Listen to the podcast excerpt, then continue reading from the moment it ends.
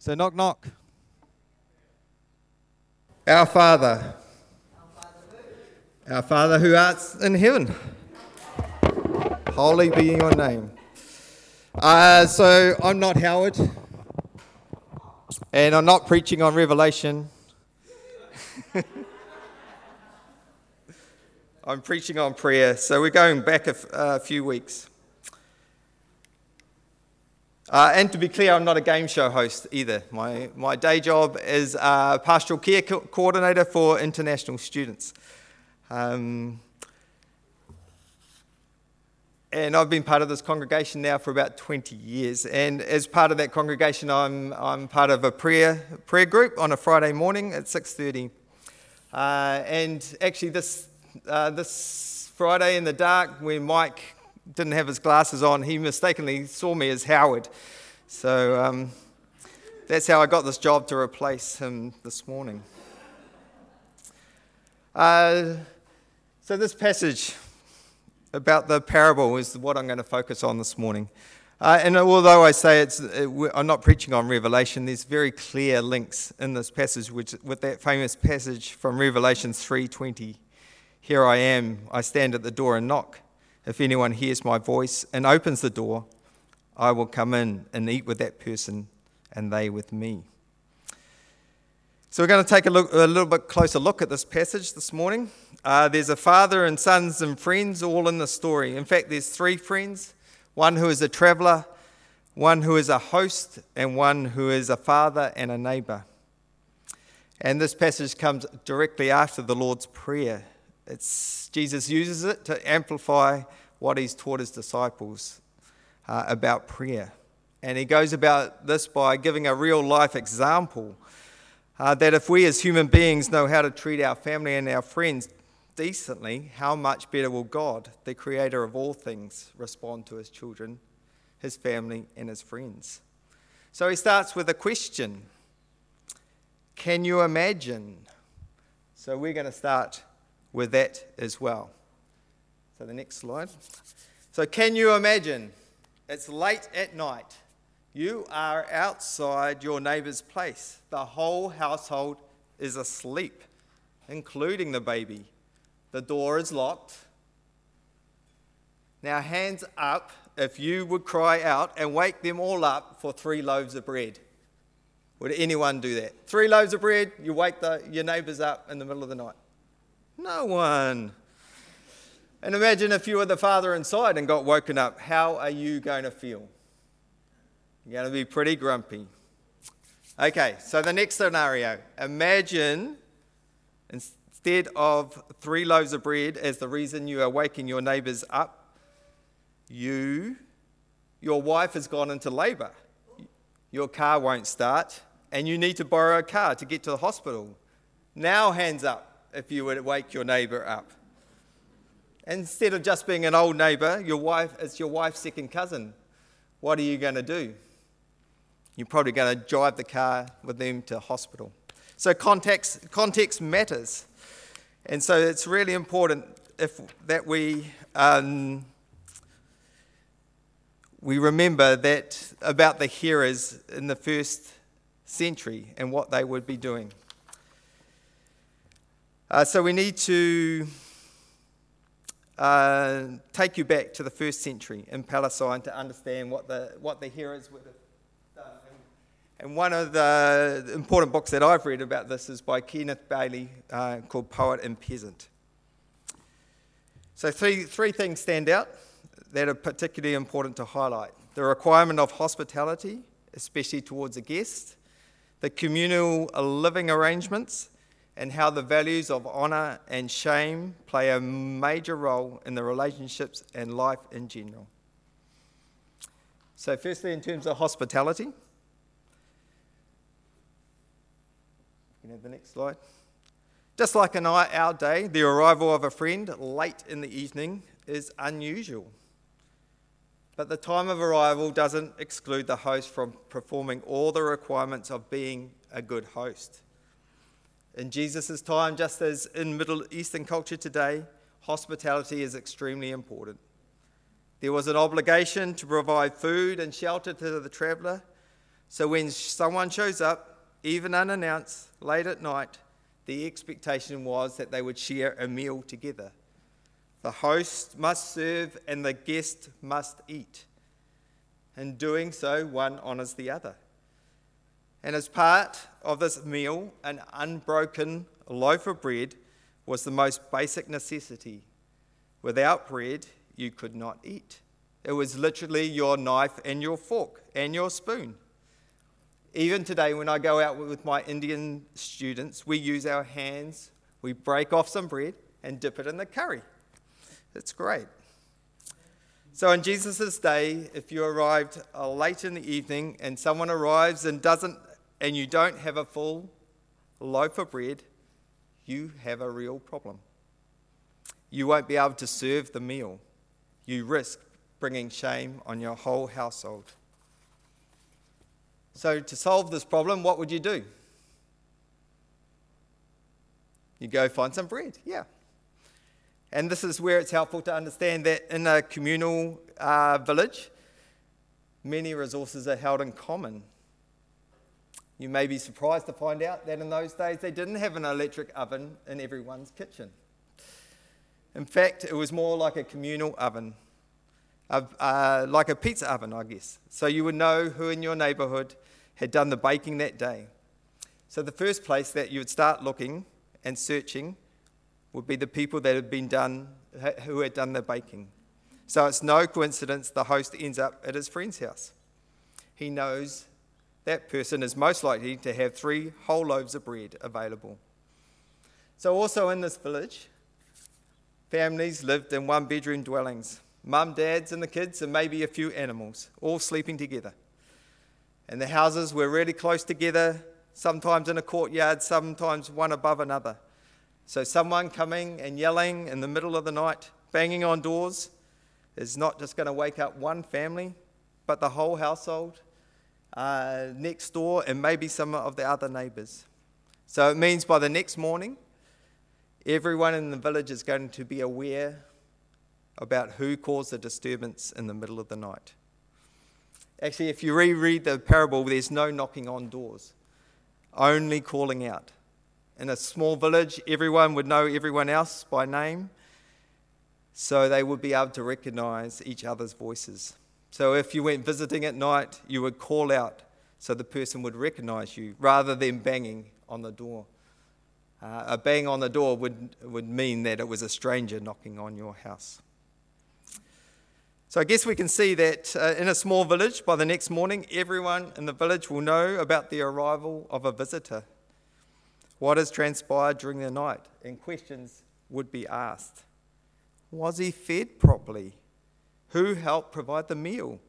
And more shockingly, who did not help?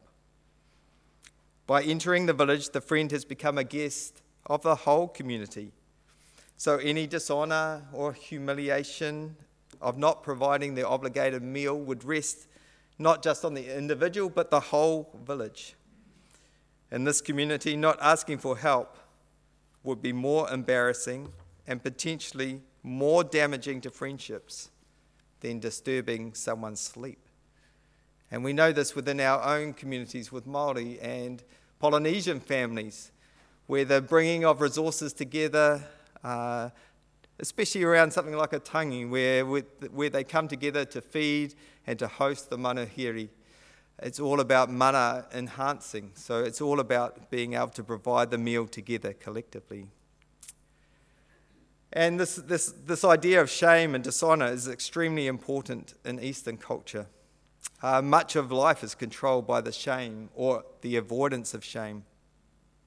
So, uh, especially with some of my Chinese students, they'll not come directly to ask for help uh, they'll get a friend to do it because if I don't know the answer to their question, that brings shame upon me as a teacher. And that puts both of us in embarrassing situations. So they would rather avoid asking for help than coming and asking me directly. So, the same thing in this parable the avoidance of shame is a powerful incentive for the father to wake up and do the right thing. So, if we rehear this parable again, and going to his friend, the host is asking the sleeper to fulfill his duty to the guest of the village, to help out a friend of a friend. It is understood and expected by everyone listening to Jesus telling the story that the same help will be automatically provided if the roles were reversed. The host actually has a very high expectation that his request will be answered when he goes to his neighbour in the middle of the night. It's not such a risk that he will be turned away and not got what he came for, as our modern thinking might read into the situation. He can approach the door in full confidence, knowing that his friend has bread to give. And even though he might be a little bit grumpy about being woken up, he will still grant that request to honour both himself and the whole community and to avoid bringing shame on his own household. The request is modest, he has the resources to share, so refusal is unthinkable. This background helps us understand that this parable is not about describing God as being a grumpy old man reluctant to get out of bed to help out his neighbor. And it's not about nagging and pestering God until he answers our long list of wishes and desires. Banging on God's door until we're exhausted, repeatedly asking for the same thing over and over. Remember, in this parable, there's no banging. The host only asks once for what he needs, and he's confident his needs will be met. And what he gets in return is far more than what he asked for. The neighbor's response is actually not to just give him three loaves of bread, but to give him as much as he needs. He generously provides all the other supplies to help provide the meal, and this way he honors himself, his friend, and the whole village. So, the key point of this parable is that God is far more loving and generous and willing and able to help us than our human mates, even our best ones. The main theme of the whole passage shows how we as human beings will help our friends and family, even out of self interest and obligation, to avoid being shamed. But how much will God help us as our friend? How much will our Heavenly Father delight in giving good things to us? his children. It is in his DNA to hear the cries of his people and lovingly respond. It is preposterous to believe that a loving God will not hear us and do something about our request to him. In teaching his disciples to pray in this way, Jesus wants to emphasize that our Father in heaven is accessible to anyone through prayer. He uses this parable to teach us about the understanding that the, about the nature and character of God as our Father and as our friend. And then how we can be comfortable and confident enough to approach God on the basis of this relationship. This is the radical nature of the gospel. Both in Jesus' time and our time today, He is not some far off remote being that's not interested in our daily lives someone who's only accessible to a few holy people, all of us can get in on the act. Everyone who asks will receive, not just the so called righteous, but the Marys and the Marthas, the disciples, the tax collectors, the sinners, even us here in Whangarei in the far corners of the earth. So when we pray, we do not need to feel any shame for what we've done in the past or embarrassment that we might be waking God up or twisting his arm. It's not an inconvenience to God that we pray at any time, in any place. We're not bothering him. In fact, I would argue that praying and asking for help when we need it is part of honoring his name. And when we pray, we can come with an expectation that our humble request will not only be heard, but he has the resources to supply more than we think we need. The gifts we receive will be, be beyond good forgiveness of sin, mercy, grace, peace, joy, even the presence of the Holy Spirit who remains closer than a friend. He is waiting to be asked. So, prayer is not complicated. It's not a game show where we have to get the questions right to win the prize. It's not a talent show where we have to perform our best to go through to the next round. It's not even password protected, but it does require our participation. It starts with stopping in our busyness, it starts with not relying on our own resources. It starts with us going and seeking out the one who can supply our needs. To stand at the door with the courage to cry or knock and ask the question, Please help me, Lord. Have mercy. And when the door is open, we still have to walk through. When a gift is given, we still have to unwrap it and use it. But this is the way that Jesus works. In some ways, it's just a reflection of Him, uh, the way that He seeks us out when we are lost or lonely, the way that He knocks on our door and comes into our hearts, the way that He asks us the question, Come, follow me. I haven't got time to expand on this process today, but suffice to say, this type of conversational prayer is foundational to building a relationship with our Father in heaven.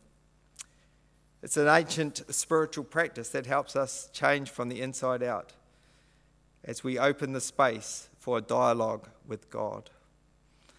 And it's probably best put by a poet, uh, a poet, yeah, called Mary Oliver. And I'm just going to read her poem now. It doesn't have to be the blue iris, it could be weeds in a vacant lot or a few small stones. Just pay attention, then patch a few words together, and don't try to make them elaborate. This isn't a contest, but the doorway into thanks and a silence in which another voice may speak.